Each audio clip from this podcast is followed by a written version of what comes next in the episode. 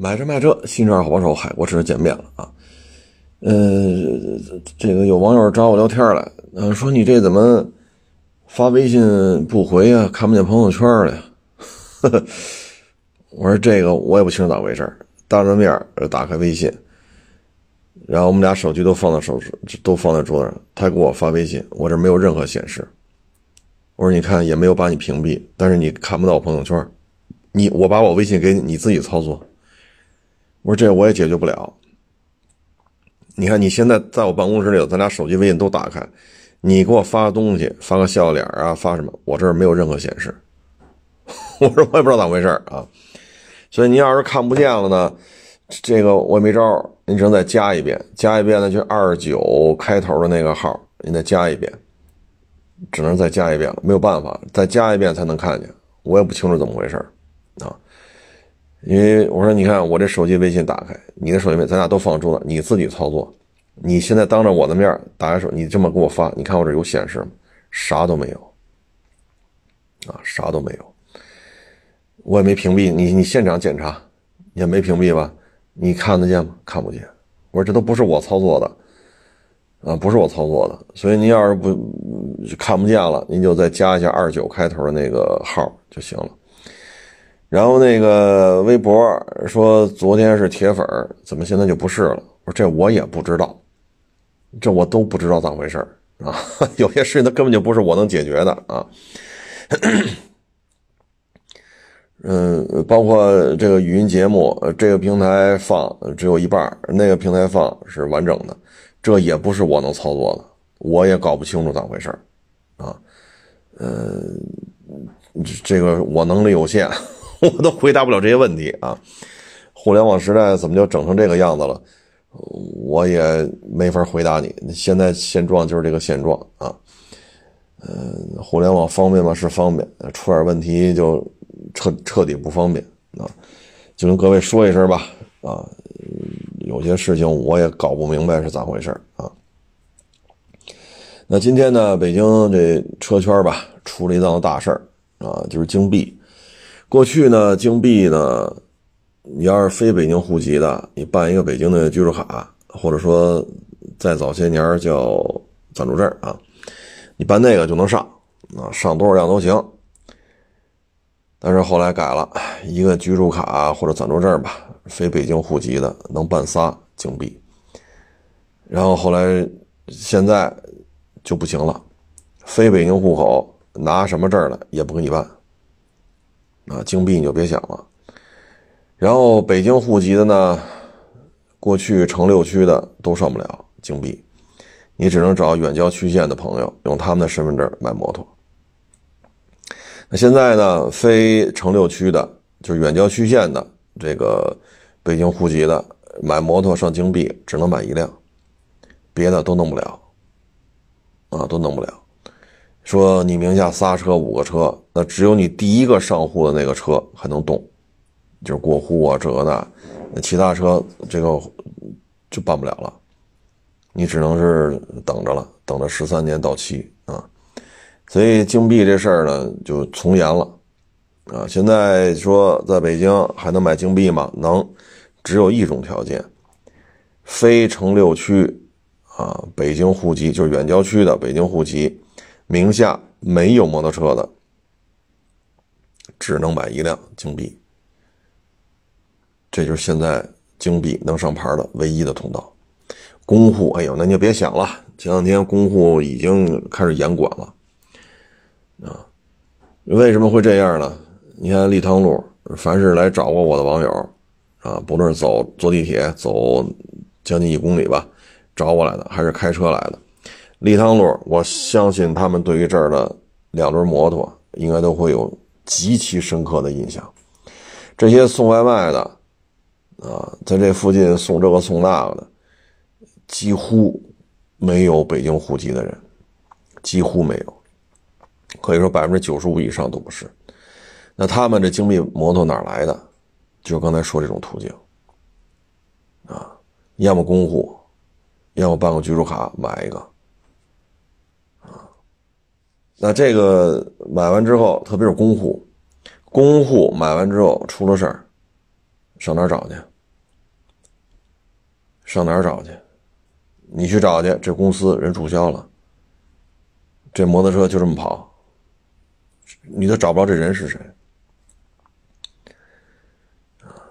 你说其他省份的拿居住卡怎么办？其他省份人来，这身份证如果他是捡的，他再弄一个这个居住卡、暂住证什么的，那你再去找这个，假设撞死人了跑了，你去找这个身份证这个人，人说这不是我弄的。你咋整？去车管所现场办的时候，不是我办的，我本人不去，我本人没到场，我本人不知情。得，那你这事儿咋整？而且人说了，这车我就没见过，我就不知道这事儿。你这车撞死人的时候，我在我们老家呢，我根本就不在北京，人有足够的证据证明这些。啊，包括你说上牌的时候，人有证据证明我不在北京，你咋整？撞死那个就白死了吗？所以这引发了很多。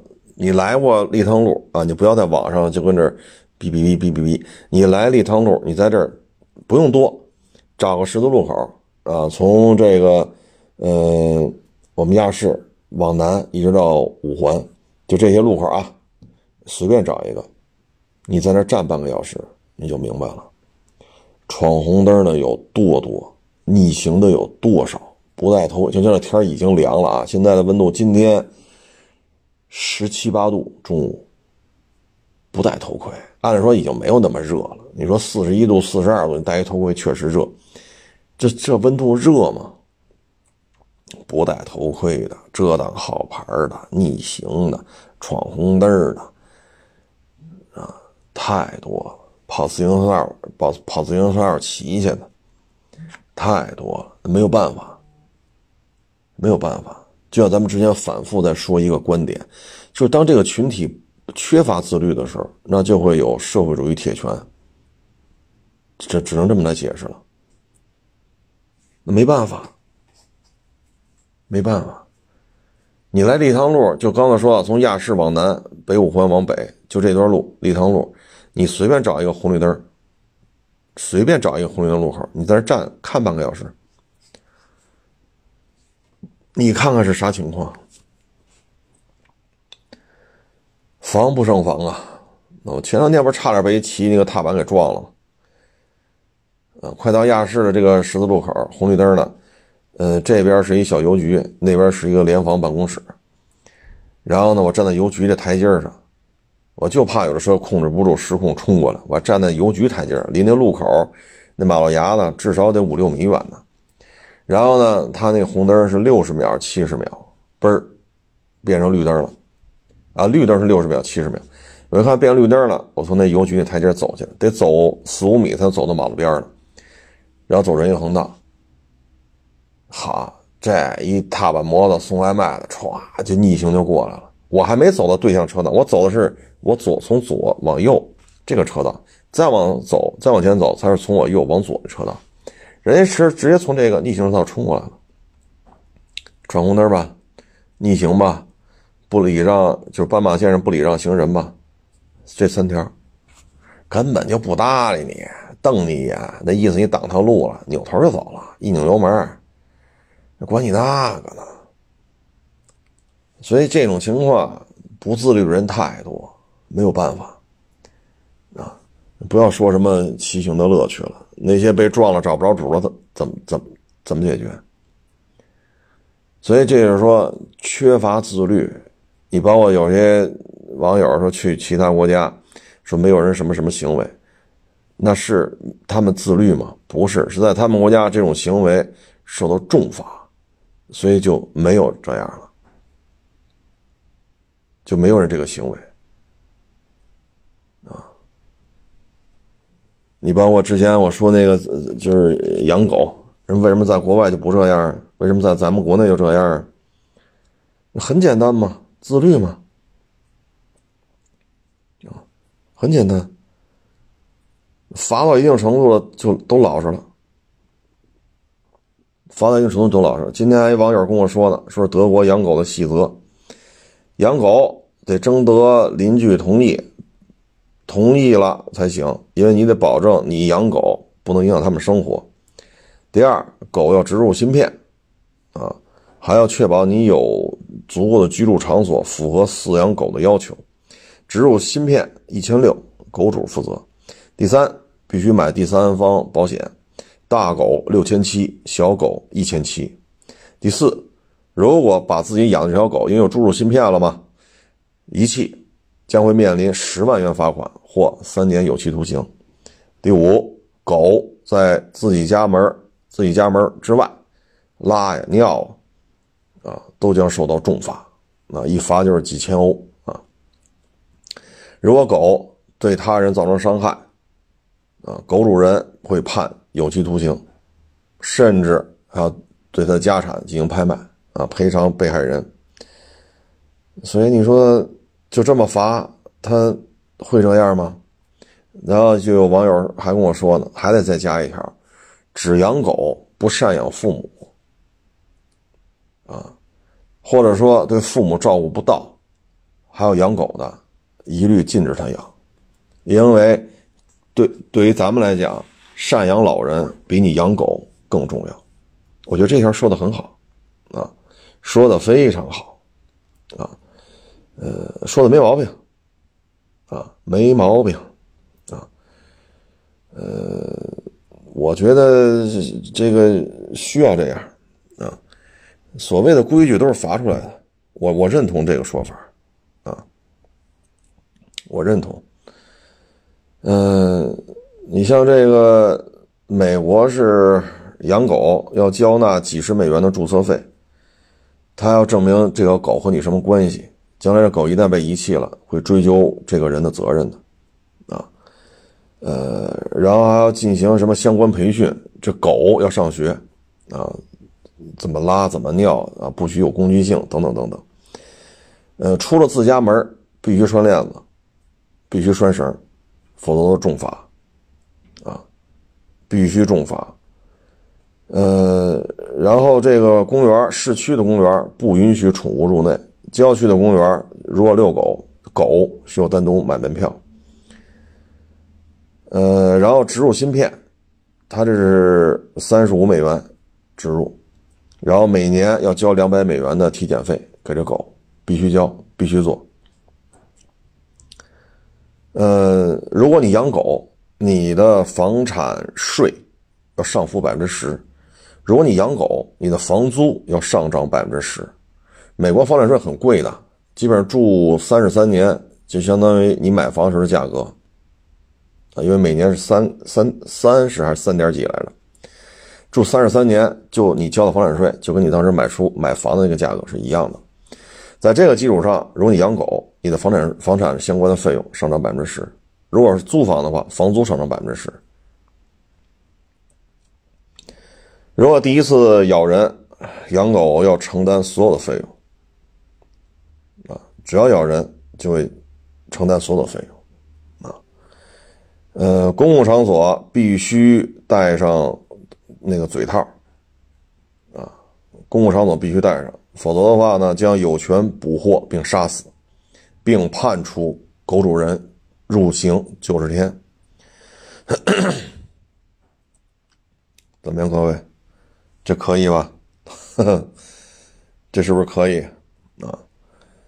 嗯，像这个英国，狗必须注明狗主人的姓名和住址。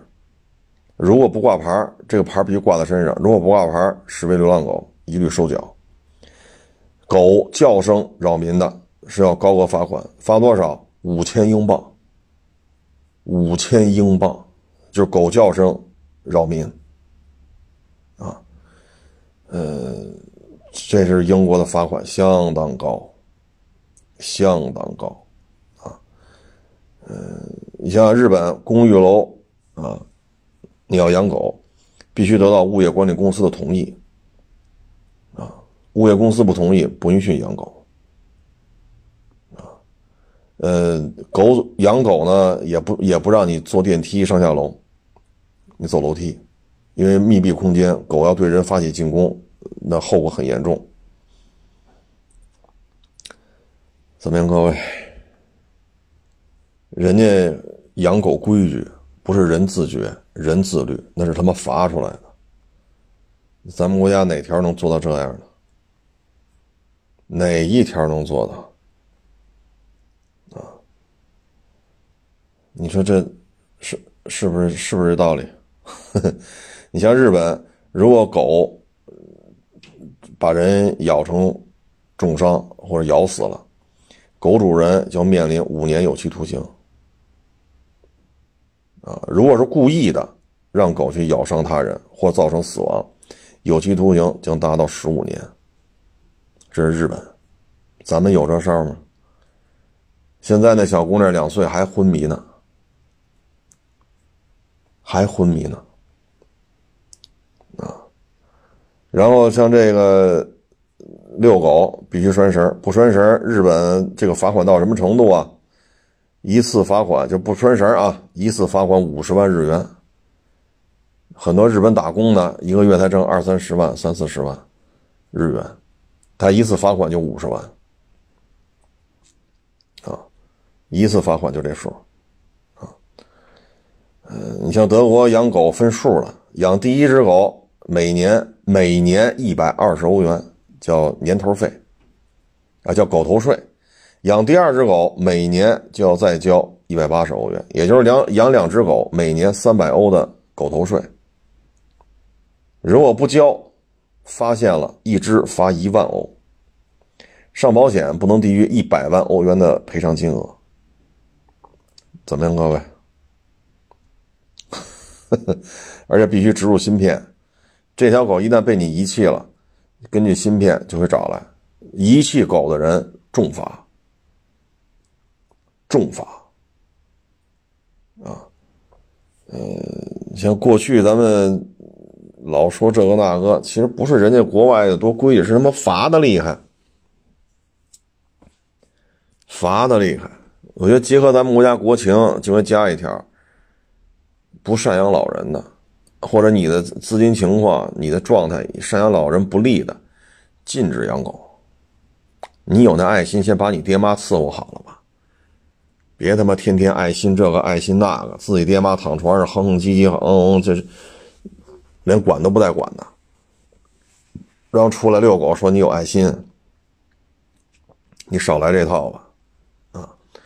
我觉得这些说的都对，我支持，啊，重罚、重税，造成这么多伤害，你看这些动保协会的有人出来说句话吗？天天就说我们不能这样一棒子打死狗狗是人类的好朋友，只字不提医院躺着那小女孩。包括前两天说那个贵州的那个贵阳，那么大岁数老太太，扣脖梗子让狗给咬了，主动脉咬坏了，那血滋往外滋，抢救了四个小时才把老太太救过来。救过来之后，因为这个颈部的神经给咬坏了，老太太不能说话了，丧失语言能力，左胳膊咬成终身残疾。狗主人哪儿去了？动保协会的人呢？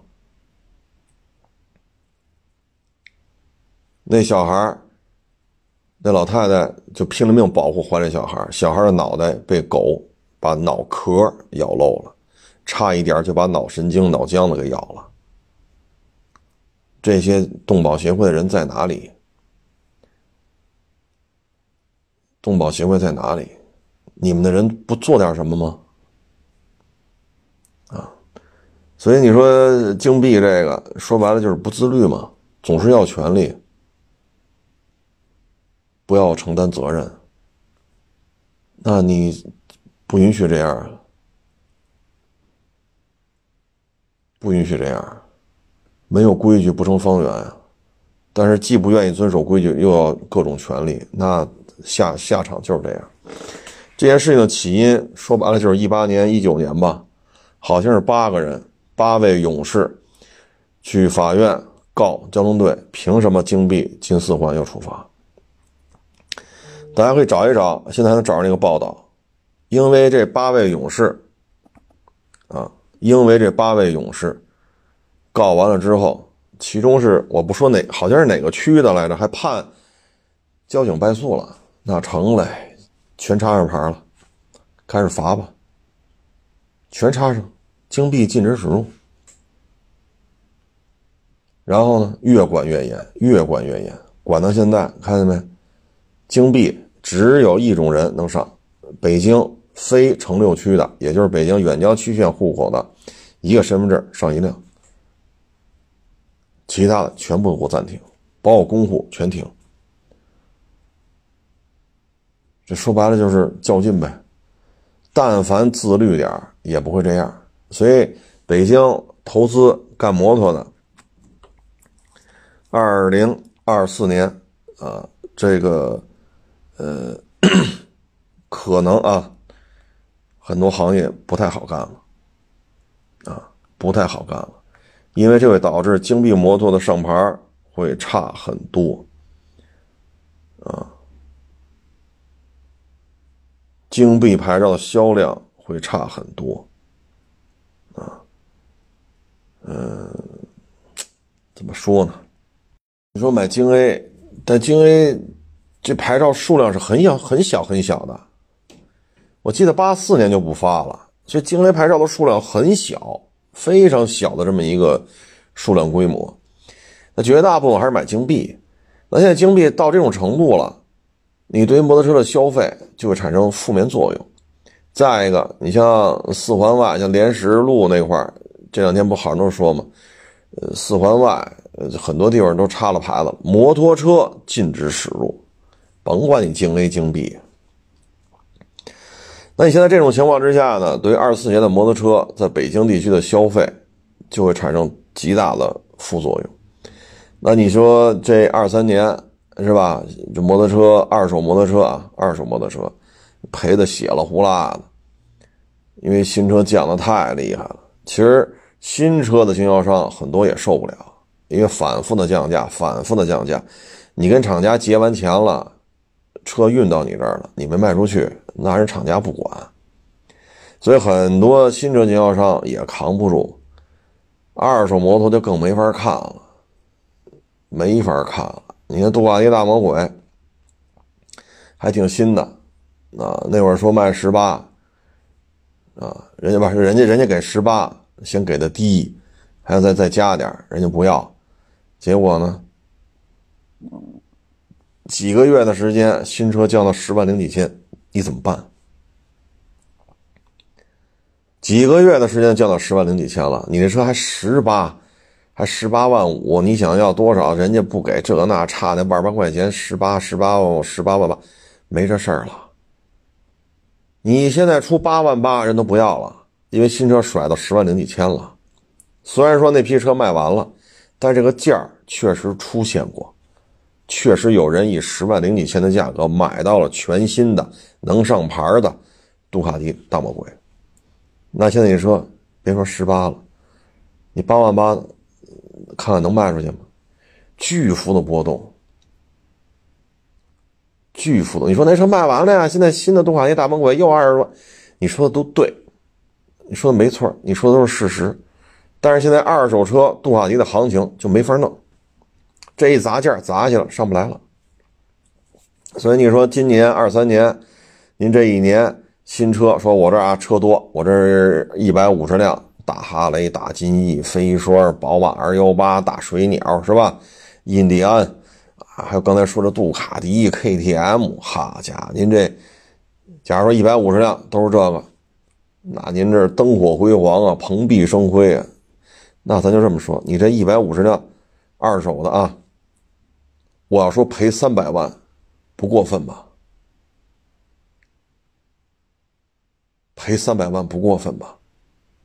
那好，房租出了，人工出了，这一百五十辆摩托三百万，你里外里这二二三年一年折进去多少钱？那好，二四年怎么干？消费潜能大大受到抑制，严重受到抑制，你就得去找远郊区县的身份证，而北京的人口聚集是在城六区，城六区。就是海淀、朝阳、丰台、石景山，这是四个，中间是东西啊，这两个东城西城。这六个区是人口的密集的地方，啊，两千三百万，绝大部分人口都在这六个区里边，啊，那就那几百万远郊区县的人，而这些人当中又有很多人有摩托车牌照了，名下有摩托车了，你可供你你就找人呗，反正就是一锤子买卖，一个身份证只能上一辆，只能上一辆。啊你的经营会严重受挫，所以你赔成这样了，你说明年你想翻身，能不能翻身，咱不知道了。类似的情况呢，今天还有网友跟我说呢，这是不是就是皮卡的那件事的翻版呀？差不多，反正现当初说主打卖皮卡的商户，现在都找不着了，都找不着了，因为现在皮卡事实上在北京名存实亡了。那好，摩托车经销商明年怎么办？还不错啊，还不错。十月份开始这么做，他要是元旦开始这么做，对于很多摩托车行来讲就没法干了。为什么呢？年底了，一般来讲，该明年交房租的事儿了。他要一月份开始弄这事儿，那很多人房租都交完了。好，交完房租了，现在。京 B 这么管你怎么办？而且京 A 的价格，现在如果像莲石路这样都推到这个位置了，摩托车禁止驶入，京 A 不让进，你京 A 的行驶区域越来越少，越来越少，京 A 的价值也会下来。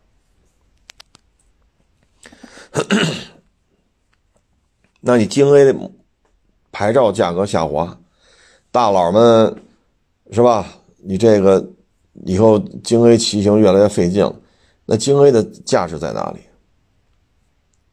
他骑不了了，他还买它干什么？你比如说啊，人住什刹海，五百平米大四合院，好家伙，一张嘴一个多亿，有钱吧？假如说啊，我这一瞎说，假如说这一片京 A 开不到这儿来了，那时候大佬骑着摩托怎么骑？你说怎么骑？人有钱，人家四合院要卖上亿。人要租一年小几百万租金，人不差钱但是骑不了了，怎么弄？当然不是我瞎说，我这么举个例子啊，我就我就举个例子而已。那对于有钱人来讲就没法消费了，我就住这儿，我总不能说五环外把摩托车放那儿去，我为了骑那个摩托车，我还得开车从什刹海开到五环外，没有意义了。你说北京这些玩大皮卡的有没有？有，有，有什么说什么，确实有。但是他们现在基本上要么车就放在那儿不动，后半夜才开出来。然后呢，这开出来也就是假期出去玩，赶上凌晨的时候不限行，把皮卡开出来，然后高速上人也少，人家直接就开出北京了。要么就是扔在五环外，弄个房子往那一扔。然后也是几乎五环外，几乎也得是夜里开了，白天也也是很费劲了。那将来摩托就是这种情况了。那现在你看北京皮卡经销商还有吗？你现在买一个皮卡，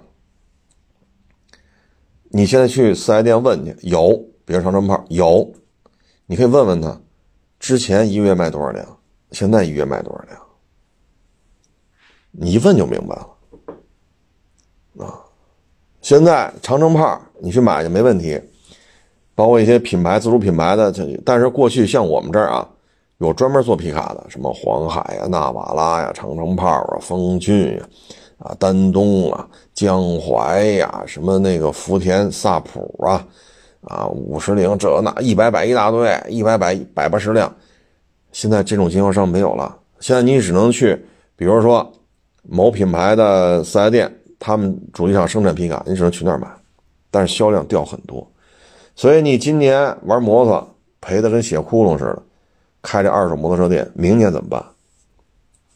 干还是不干？这明显是抑制消费了。就北京而言啊，是抑制消费了。还有一个就是新新车，新车，你这个新车怎么卖？尤其是店面租金比较高的，啊，您这租金哈一年三四百万，啊，那这租金能挣回来吗？再来二十来个伙计，是吧？有网销组、电销组啊，有维修组、备件库，对吧？还有跑手续的啊，管库房的，管财务的，还得有个人力管考勤、发工资、发奖金。你这二三十个员工，这又得多少钱？你明年摩托车好卖还行，明年摩托车不好卖呢？今年就是拿钱烧着，明年怎么办？所以到了二四年的时候，北京摩托车的经销商，不论是新车、二手车，都会出现一些调整的。没有办法，只能说骑摩托车是我也很喜欢，但是不自律的人太多，不自律的人太多。像九月二十七还是九月二十八？我忘了。那天晚上回去上五环，不都紫色的吗？那导航。所有的摩托车都在应急车道骑，没有一辆在机动车道里排队的。你说走机动那应急车道有没有汽车？有，但那是微乎其微的比例，非常少啊。但是所有在五环的摩托车全在应急车道，因为五环这三条主路时速，哎呀，别说时速了，就是一停车场，就是一停车场。一脚油门，一脚刹车，一脚油门，一脚刹车，这平均时速不到十公里。所以就这种现象，你说怎么处理？要路权，要权利，那你承受这个相关的责任，对吧？就说了，法律说了，喝酒不许开车，你就要喝酒开车的权利，那你要承担进监狱的责任呢？这不是一回事吗？法律说了，喝酒不能开车，过二十是什么处罚？过八十什么处罚？你不服，你就要喝酒开车的权利，那就喝吧。说一吹吹出二百多来，一验血二百多。你既然要享受酒后开车的乐趣，你就要承担警察要把你关到监狱里的这个责任，你就要承担这个责任，你就要进监狱。这不是相辅相成的吗？啊，包括昨天。北京那个红绿灯吧，通县好像是通县交警抓着一个骑摩托的。这骑摩托怎么抓着呢？他在马路边趴在摩托车上睡着了。然后呢，警察巡逻就说：“这人怎么趴车上不动了？”就下来，这这一弄，满身酒气。警察说：“行了，那你别动了，吹一下吧。”好，这一吹，又是喝了呀。因为他满身酒气嘛，趴在摩托车上睡着了。警察呢就把他叫醒了，然后上的那个警车，然后核查证件。这一核查，好家伙，第一次因为醉酒驾车进去进过监狱，因为超八十嘛，在北京这边是要进去的。一几年呀？好像，一八年的事儿，然后呢就进去过。醉酒驾醉酒驾车，驾照给掉了，然后人得进去。二零年酒后驾车（括弧无照驾驶），因为他一八年醉酒驾车进监狱了，这驾照不给吊销了吗？他没有本儿。二零年又喝了，又被抓着了，然后又进监狱了。因为你属于什么呢？两项罪名：第一，累犯，你不是首犯，不是初次犯罪，你是同一个罪罪名第二次犯罪。而且时间跨度一八年到二零年，再一个你是无照驾驶，无照酒后驾驶，啊，所以又进去了。这回没有可吊销的，因为上次驾照已经吊销完了，这次没有可吊销的东西了，就直接进监狱了，啊，这回又抓着他了。这回他说了，我有驾照，刚考下来。警察说你有驾照是你是有。你你都喝的都烂醉如泥了，对吧？你别说不是你开来的，人调公共视频了，你把摩托车骑这儿来的，然后就趴在这睡着了，这完整的视频都有，直到那视频里都拍着，最后直到警察开车路过这儿，觉得比较可疑，然后警察把车停边上了，下车问他，完整的过程全有。这回驾照又没了，因为一八年到二三年嘛，正好五年，这回驾照又没了，又喝高了，又得进监狱，喝的自己都趴在摩托车都睡着了。你说这喝成什么样了？所以这有些时候吧，但是摩托车这金币是金币啊，咱就说酒后驾驶，开汽车的也有这样的，骑摩托车也有这样的，他就是酒精依赖，他控制不住，他，哎呀，这怎么说？这是酒精依赖，他需要去医院看一下了，去医院看一下，你这酒精依赖这个病症怎么缓解一下？你说都抓进去三回了。你说这不是酒精依赖是什么？回回进监狱，第一回醉酒，第二回酒后但无照驾驶，因为驾照还被吊销了，还没还不能去考去。第三回刚考完驾照，这倒是有有本了，又喝成这样了，还没戴头盔，又趴在摩托上睡着了，骑着骑着就就停在这睡觉了。就因为喝酒，一八年到二三年进三回监狱，您说这事儿？包括之前咱咱们前两天不是也是另外一个民警同志发给我的吗？全是那个酒后驾驶的，但是公开的，公开不是什么秘密啊，就是你上网都能查着。他只不过剪辑了，剪辑成一个酒后驾驶警示录，就类似于那么一个宣传片你看那女的哇哇的哭，哎呀，这回我完了，我老公肯定跟我离婚了呀，我这不是第一次被警察抓了呀。那女在警车上就哭哦，那你让那你让警察说什么好？那你就别喝了呀，都被抓过，都进去过一次，怎么又出来又喝上了，又被抓着了？那女的搁那儿哭，哎呀，我完了，我老公得跟我离婚呐。那你何必呢？他有些时候不分男女啊，也不 也不说就骑摩托车，还是说就得开汽车，他这这就是酒精依赖。按理说你被警察抓过，又送进去了，对吧？又关了好几个月，你能没有点教训吗？是不是？你在里边待几个月，你能说你忘了？这好像忘不了吧？这玩意儿又喝又抓着了，又得进去。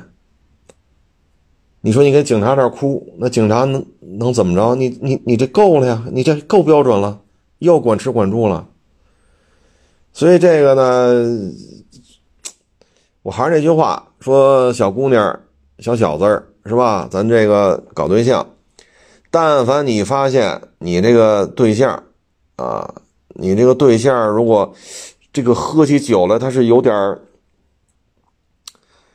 嗯，天天喝、顿顿喝，你趁早跟他一刀两断，这人不会有出息的。啊，不会有出息的。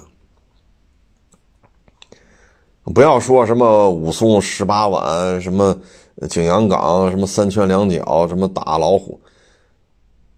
现在你你喝成什么样打老虎都是犯罪的，而且保不齐你没把老虎打了，老虎把你给吃了。你即使把老虎给打了，也是犯罪，因为那是保护动物，只能它吃你，你不能打它。所以时代不一样了。啊，你喝十八碗，你喝。哎呀，你喝一吨，你把老虎打了，也是你犯罪，也得把你抓了，也不能抓那老虎。那老虎把你吃了，也不能抓那老虎。所以时代变了，啊，不要再拿着说事儿了。你搞对象的时候，然后你的另一半就这个，这个顿顿喝，天天喝，哎呀，这个不喝的迷了瞪瞪的，就就不行。趁早，你再找一个吧，啊，趁着没结婚呢，你再找一个吧。啊，这是个人建议啊。哎，说到这儿呢，今天一网友给我发一个，嗯，一个视频吧，说的是什么呢？一个老人去世了，嗯，去世之后，这个他女儿才从国外赶回来，赶回来呢，就是一件事卖房拿钱走人，屋子里所有东西都不要了，连房子都全卖，多少钱吧？现在这种事儿啊，为什么说子女在海外的特别容易出现这种情况？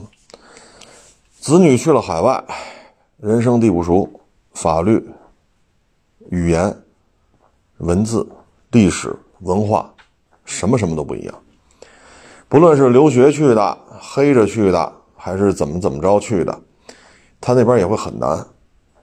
然后呢，因为周围也接触不到国内的事儿了，全是人家国家的事儿，因为他移民了嘛，人家是人家国家的人啊，人家在咱这人是外国人。他要努力去适应，努力去生存，他要活下去，他就按照那边的思维方式、那边的语言、文化、历史、文字，他按照那个来，他就会很多东西，他也他也难。客观的讲，他也会很难。那他在那儿活着，现在你说父母老了，那父母过去呢？首先他得有这经济条件啊。你说父母出机票、呃签证飞过去。啊，或者怎么怎么着到那个国家，他得有这经济条件啊。首先，你爹妈来了，你不能让睡地铺吧？你最起码得有一个单独的一个房间吧？你说十平也好，二十平米也好，你得有一间屋子吧？你不能让老人就睡地板，这肯定不合适。有些人回国吹的挺好，这那那这，其实在国外混的并不好，并不好。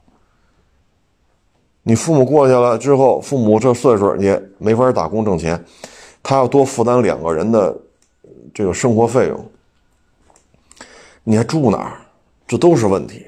所以有人去了，说孩子不错啊，这什么大别墅、大院子哈，挺好。父母去了不适应啊。你在这奋斗了十年、二十年，你这语言文化什么你都熟，爹妈来了，上哪遛弯去？跟谁聊会儿天去？菜市场在哪儿啊？他什么都不适应。你说父母六七十了，你再让他去学，你还重新学一下语言，他这个岁数不太合适了吧？再加上你不是那个国家的人，你去了那儿，你看病怎么办？六七十了，就很多老人也没法去。那你回来呀，他又回不来。然后父母在国内。生老病死不闻不问，不闻不问，为什么呢？他在他那个圈子里，他是否孝顺，那那边的人，那些周围身边那些他们国家的人，没有人知道这些事儿，明白吗？所以会身边就会出现很多这种说，呃，一个大学的老教授办后事这个那照顾起居是这几个学生照顾的。比如一周七天，啊，七个学生来，你一天，我一天，他一天，啊，都住在附近嘛，是吧？呃，早上来看一眼，晚上来看一眼，啊，早上给收拾收拾，是吧？把昨天晚上这个吃的那这个那收拾收拾，然后看缺点什么，给他定，然后呢，晚上给他送来，然后学生晚上到家里在这收拾收拾，弄点吃的喝的，弄点热乎的，给老师弄好了，然后。学生再回家，有的是这么照顾的，一直给老人养老送终，孩子连回来都不回来。等办完后事了，骨灰盒领回来了，死亡证明啊，这些那个，这全这所有东西都捋完了吧？人孩子回来了，卖房，卖房，骨灰盒都不要。这样事情很多，很多。他在那个环境里，他对于国内的父母孝顺不孝，那边是不知情的，不了解。他在那边没有社会压力，没有社会压力，他自己活着，他跟自己父母分开十年、二十年了，那所谓的亲情也都淡了，他已经不记得说自己咿呀学语是吧？呃，父母是含辛茹苦给他拉扯大，啊，他没有这些了，他已经不记得这些了，他觉得我这时候一笔钱死了我能拿钱，仅此而已。这种事情很多很多。那网友给我发过来就是吗？这屋子里所有东西都不要了，连房子都都卖了。后来说不好卖，那你把找那个保洁把这屋子都清干净，所有东西全全全是你们的。弄出什么的都是你的啊！我就要这房子清干净，我好卖这房子。因为卖相不好看嘛。人保洁的都愣了。后来一聊，哦，自己的自己的妈妈，呃，若干年前去世了，就剩自己的老爷子一个人，她是独生女儿，老爷子自己在这儿照顾自己，这现在也是死了，死了之后才回来，然后还翻那老爷子相册嘛，啊，当年还抱着这个女儿，啊，还有好多这女儿小时候不同年龄段成长啊，什么这那的照片。人这连看都不看，人死如灯灭嘛，啊，人死如灯灭，唉，所以你说你送到国外去，哼，唉，包括之前那个以色列那个那女的，你们中国人救我们是你们的义务，还什么他妈你们中国人？我们中国人跟你没关系，你是中国人，但你公家出钱培养了他，公家出钱给他给这个女的送到以色列公费留学，然后这女的到以色列叛逃了，然后加入人家以色列国籍了，这么多年不回国，自己的父母在国内不闻不问，因为他把护照一撕，跑到跑了之后，不是跟以色列人结婚，加入以色列国籍吗？当时跟他一起去的，包括在国内选拔的、派派遣的这些所有的人，全都受到处分了。九十年代的事儿，这么多年了，这女的没有跟这些曾经她的同胞、曾经她的同事没有说过一句话、一个字。这些人因为她叛逃了，全都受到牵连，而且她的父母在国内不闻不问，就他在以色列，他都不带回来的。他的父母在国内生老病死不管。根本就不管啊！现在你跟我说啊，你们中国人，呃呃，救我是你们的义务，谁们呀？那是我们中国人，你自己觉得以色列好，你背叛了自己的国家，这种行为就叫叛国。现在你跑到以色列，跟他妈中国没有一毛钱关系。你不觉得以色列好吗？找以色列政府去，找我们干什么呀？我们中国人没有这义务。再说你是什么行为？叛逃。说他是叛国，一点不过分吧？一点不过分。哎，所以现在你说，一大家子住一块，是吧？这是中国传统的一种生活方式，其实也挺好。老人呀，小孩你看现在就接触这些孩子啊，几岁的，十几岁的，你看这这这，这出门在外啊。特别平和的，那跟谁都能聊的，有什么说嘛？我饿了，我能吃点吗？你这个多少钱呢？我买一个行不行啊？啊，跟谁都能聊，特别平和的，该玩玩，该吃吃啊。这个家里都是属于人比较多的，他俩一出生就要跟他的呃爹妈呀、姥姥姥爷、爷爷奶奶就就就啊，哒哒哒哒哒哒，一天到晚在家里就这个。然后呢，家里带点亲戚是吧？七大姑八大姨，这叫舅舅，那个叫婶儿，这个叫叔，那叫姑啊，天天这个打那个这。你看这样的孩子，他出门在外跟人打交道是特别平和，很随和。因为什么呢？在家里就是这个，接触过很多人啊。你像这个，这这出门在外说话沟通啊，老觉得别扭的那个。这家里都是有问题的，啊！你看那年轻年纪轻轻小伙子，二十多三十，跑这吆五喝六的。我操！我说我我我说我也没不认识你，说你认识我，好，我很荣幸，跑我店里边吆五喝六的，这个那那这。我说你要干嘛呀？哈 哈这说话那么，这什么意思啊？我不是你爹妈，吃得来刺得去的。他在家里边，如果说人与人交往没有那种随和呀，呃，很很平易近，没有这种沟通这种氛围，这孩子长大了都能表现出来。你包括父母老带着孩子出去啊，这个饭馆啊，呃，比如说去你这个二舅家，哎，人家吃一顿，是家里吃是外边吃啊？是看你爷爷去外边吃一顿啊？看你姥姥去吃一顿？看你什么？呃，三大伯呀，二姑啊，什么三婶儿，好这儿吃一那儿吃一顿。你看这孩子去饭馆吃饭，他特别的自然，啊，点菜啊，这个那个结账啊，加一点东西什么的，再来瓶水什么，很自然。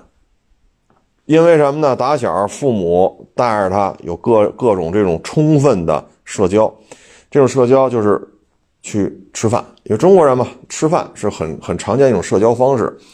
你会发现他在这种场合就很平和，很平和啊。否则的话，你说二十多岁参加工作了，走向社会了，一到饭馆点餐，老是特别吃力，也不知道点什么，也不知道应该是吧？那。那就是小的时候这一块是有缺失的。其实大家族这种生活方式没有什么不好的啊，当然了，就是你住房面积得够啊，哈 哈你别就三四十平的这种小房子，你住五口人，那那就另外一回事了啊。就是基本条件过得去的情况下，三代同堂其实对于孩子是有好处，是有好处的。他要知道了，跟这个听力不好、视觉不好的老人应该怎么沟通，比如趴到耳朵边上说去，因为听力不好嘛。啊，比如说这老人要认个针，他就过去帮着弄，他就有这个眼力劲儿，眼力劲儿啊。他要知道耳朵不好的，应该趴到耳朵边上去说；眼神不好的，像什么，呃，缝认个针，这个他就帮着弄，啊，这就叫眼力劲儿。他知道怎么跟。岁数大的人打交道，啊，他也知道爹妈这个年龄段的怎么打交道，啊，如果家里这个亲戚朋友比较多，是吧？这个每周都有亲戚来呀，或者去人亲戚家呀，呃，这个走动比较频繁的，那他上不同的家，跟不同的长辈，然后跟人家的孩子，呃，你言我一语啊，然后今儿家里吃，明儿饭馆吃，他这种随和平和，啊，相对而言是比较到位的。啊，我这是我个人的一个感受吧，所以呢，你像这种跑出去了，跑出去之后，言传身教嘛，就是做父母的，对于在国内自己的父母不闻不问，那他们的孩子在国外长大，他们早晚也会知道要赡养自己父母的时候应该怎么做，怎么做呢？自己的父母对上一代是不管的。那就有样学样呗，是不是？所以有些时候三代同堂，其实我觉得这种家庭结构可能更协调一些啊。老人哪儿不舒服了，你因为天天生活在一起嘛，你很快能能发现啊。然后呢，这孩子也小，但是呢，你你在家里做到位，这孩子对于老人，他也知道该怎么打交道啊。你比如说吃饭，啊，你说先给这个老人夹，啊，让他夹，啊，那小孩就拿筷子夹一块，先给老人吃。你老这么弄，他就知道，吃饭先给老人夹，他就养成这习惯了。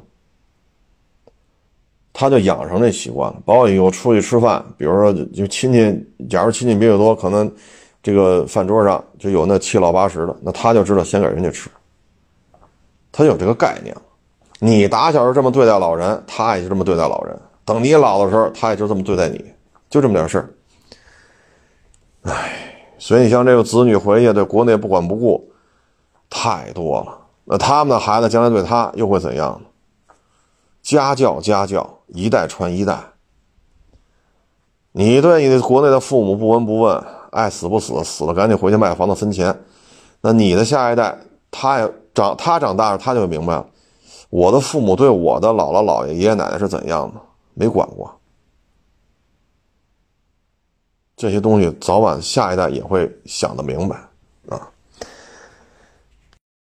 说到这个家庭观念啊，嗯，昨天还有网友给我发一微信，啊，是一个女的得了艾滋病，得了艾滋病之后呢，唉，嗨，说白了就是报复呗。然后给钱的不给钱的啊，先后又跟二十多个男的上床了。那这事儿呢，他会有这一些症状，后来就发现了啊，跟他上完床之后的男的发现自己阳性啊，艾滋病检查阳性。最后这事儿吧闹得比较大就把这女的给抓了，啊，所以家庭观念呀，我们自打有了互联网，家庭观念应该说，传统的家庭观念啊，受到了很多的冲击，啊，就是因为零四年、零五年吧，啊，零三年从那会儿开始，逐渐逐渐的，我们的婚恋市场不是谈感情，不是谈爱情。啊，不是谈什么情投意合、志同道合，不是了。大家可以想想，过去二十年，我们的婚恋市场当中，什么成为了主旋律？嫁人改变梦，改变命运。啊，男的可以外边养小三儿，女的也可以外边找找小三儿去。这种事情爆发式的增长。啊，说什么好呢？洁身自好呗，那管不住啊，管不住啊，那管不住的结果是什么？这这就是报应。现在呢，得艾滋病倒也不是说得了就死，现在药物控制啊什么的，应该说有了很多的进步啊。嗯，活个几十年是问题不大啊。啊，当然，其他的病那是另外一回事就是艾滋病本身。通过现在医疗手段，活个几十年问题不大。但是这个事情就是，唉，包括昨天我微博上发了一个女的买一个奔驰 C 吧，零首付买，开了没几个月还不上了，又被人家拖走了，用拖车把那拖走了，因为逾期了嘛。当然，这是一个网络上的这种文案啊，文案，但实际上呢，我们现在。呃，整个生活方式、生活态度，呃，被互联网冲击的，应该说有了很多的变化。有些变化是好的，有些变化就值得反思了。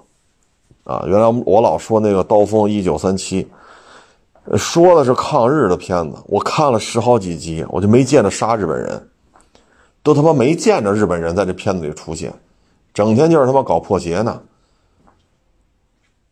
谁把谁媳妇睡了？谁媳妇给谁生个孩子？然后就说这最后怎么怎么着？谁谁又把谁媳妇睡了？谁又把谁女朋友睡了？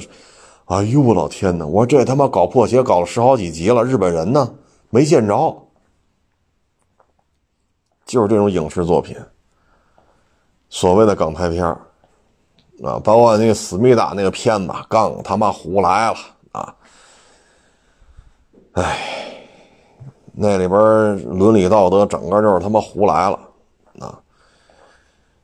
所以我们有些事儿说什么好呢？啊，门当户对是应该的，但是如果说什么事情都是拿钱来衡量，这事儿它就不应该了。您说，您说是不是这道理？啊？那你说那警察？在街头盘问，发现一男的眼神不对，上去就问，突然对方拿着刀就捅，他没跑，反而跟他拼死搏斗，最后身中七刀，然后把刀夺过来了，啊，在昏迷之前拿出手铐把自己和那个杀人犯铐上了，然后就昏那儿，昏死过去了，被捅了七刀，那你说他是为了钱吗？那你说怎么算吧？捅一刀多少钱？有人给他报价吗？能拿一等功吗？能升官发财吗？他没人跟他说这些，那种情况还考虑这个呢？我操，上去就抓吧！最后周围路过这个群众就打电话，啊，赶紧报警。然后警察、救护车来了，再把那手铐给打开，把那个 那个杀人犯啊给他抓了，然后把这人送到医院抢救。啊！抢救了几天几夜，算是救回来了。救回来之后，残疾了，残疾了。那国家肯定得养着啊！这都是立过功的啊！这这个身中七刀，一对一搏斗啊！突然拿着刀就捅，他没防备，但是身中七刀没跑，还是殊死搏斗，最后他铐上了，一等功。那你说他是为了钱吗？被捅之前，他想捅一刀能拿多少钱呢？捅两刀能分套房吗？捅三刀我能涨工资吗？捅了第四刀我能拿一等功吗？他没想这个，他他那那这个时间都不允许想这些，没那功夫。那最后呢，那国家得照顾他，一等功啊，这个那必须的。这这种情况，这属于要是军人的话，这叫战功啊。警察的话，这也是，哎呀不，他们内部的这个说法是吧？这也这这种功劳是没有人跟他争啊。国家给他照顾的都都挺好的啊。那人家想着你能给我多少钱？但是但是现在，哎，我也不知道说什么好了。啊呃，是我就记事儿以来吧，就参加工作啊，这么多行业，这么多单位，经常能遇见这种极度自私啊，多一点都不干，这种人遇见过很多。那你放心吧，就以我这人生阅历，就这样人，在这个圈子里成不了事儿，成不了事儿。什么都是自己合适，您放心吧，到最后就你不合适，因为什么呢？跟你合作，所有的人都觉得不舒服，所以最后都不会跟你合作，就这么简单，没有什么可说的，啊，没有什么可这个那个的，唉，所以家庭观念啊，包括这三观得正。啊，你包括现在这个车评圈不就是吗？外地来北京。谁也不认识，谁粉丝多哈着谁。像我当时几万粉丝，我都成哼大明星了啊！跟我这那那这好又人家混起来了，知道北京这点事儿了，又找几十万粉丝去了，我们就被踹一边了啊！我们踹一边，我就我们就被踹一边了。到什么程度啊？说花生大坑呢啊！你要找那车，我给你找着了，因为他当时也淘车，我也淘车，但是他懒。又懒又手艺又潮，我说你要那什么车啊？花生大坑了，大大坑是什什么意思啊？大坑是什么什什什什么意思？我说就那就那个没屋子那哦，好，你给他弄，给他这，给他那个，好家伙的，完了，咱粉丝少，一脚被踹开了，再打电话，我 操！一接电话，你谁呀？哟，我说海国试车啊，什么事儿？我操！我说你别聊了，是吧？您当年那个淘车的活您当年验车的活我们也没少帮你干，那就别聊了呗。好，再傍上一粉丝更多的，傍上粉丝更多了，又白嫖人家这个，白嫖人那个。好，翅膀硬了，又发现有粉丝更多，又把人给踹了。这回有钱了啊，自己能雇人拍片了，自己能这个那，再傍腿更粗的，结果，唉，人家那车是有问题的，人自己都说这车有问题，为了投名状，为了舔，哎呦，这为了表忠心，这在互联网上这都，哎，你说也是个大老爷们儿，好家伙，然后好把人车弄过来了。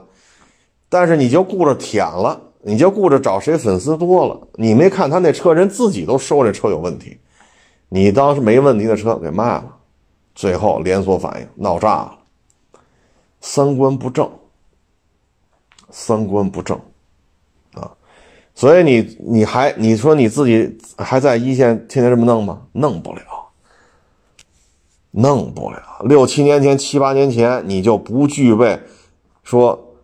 寒冬酷暑，在一线顶风暴雪，还是说烈日炎炎，你不具备的这种情况下，一线干活的意志品质，咱都不说能力的问题，你都不具备这种意志品质，满脑子来北京就是攀墙附会。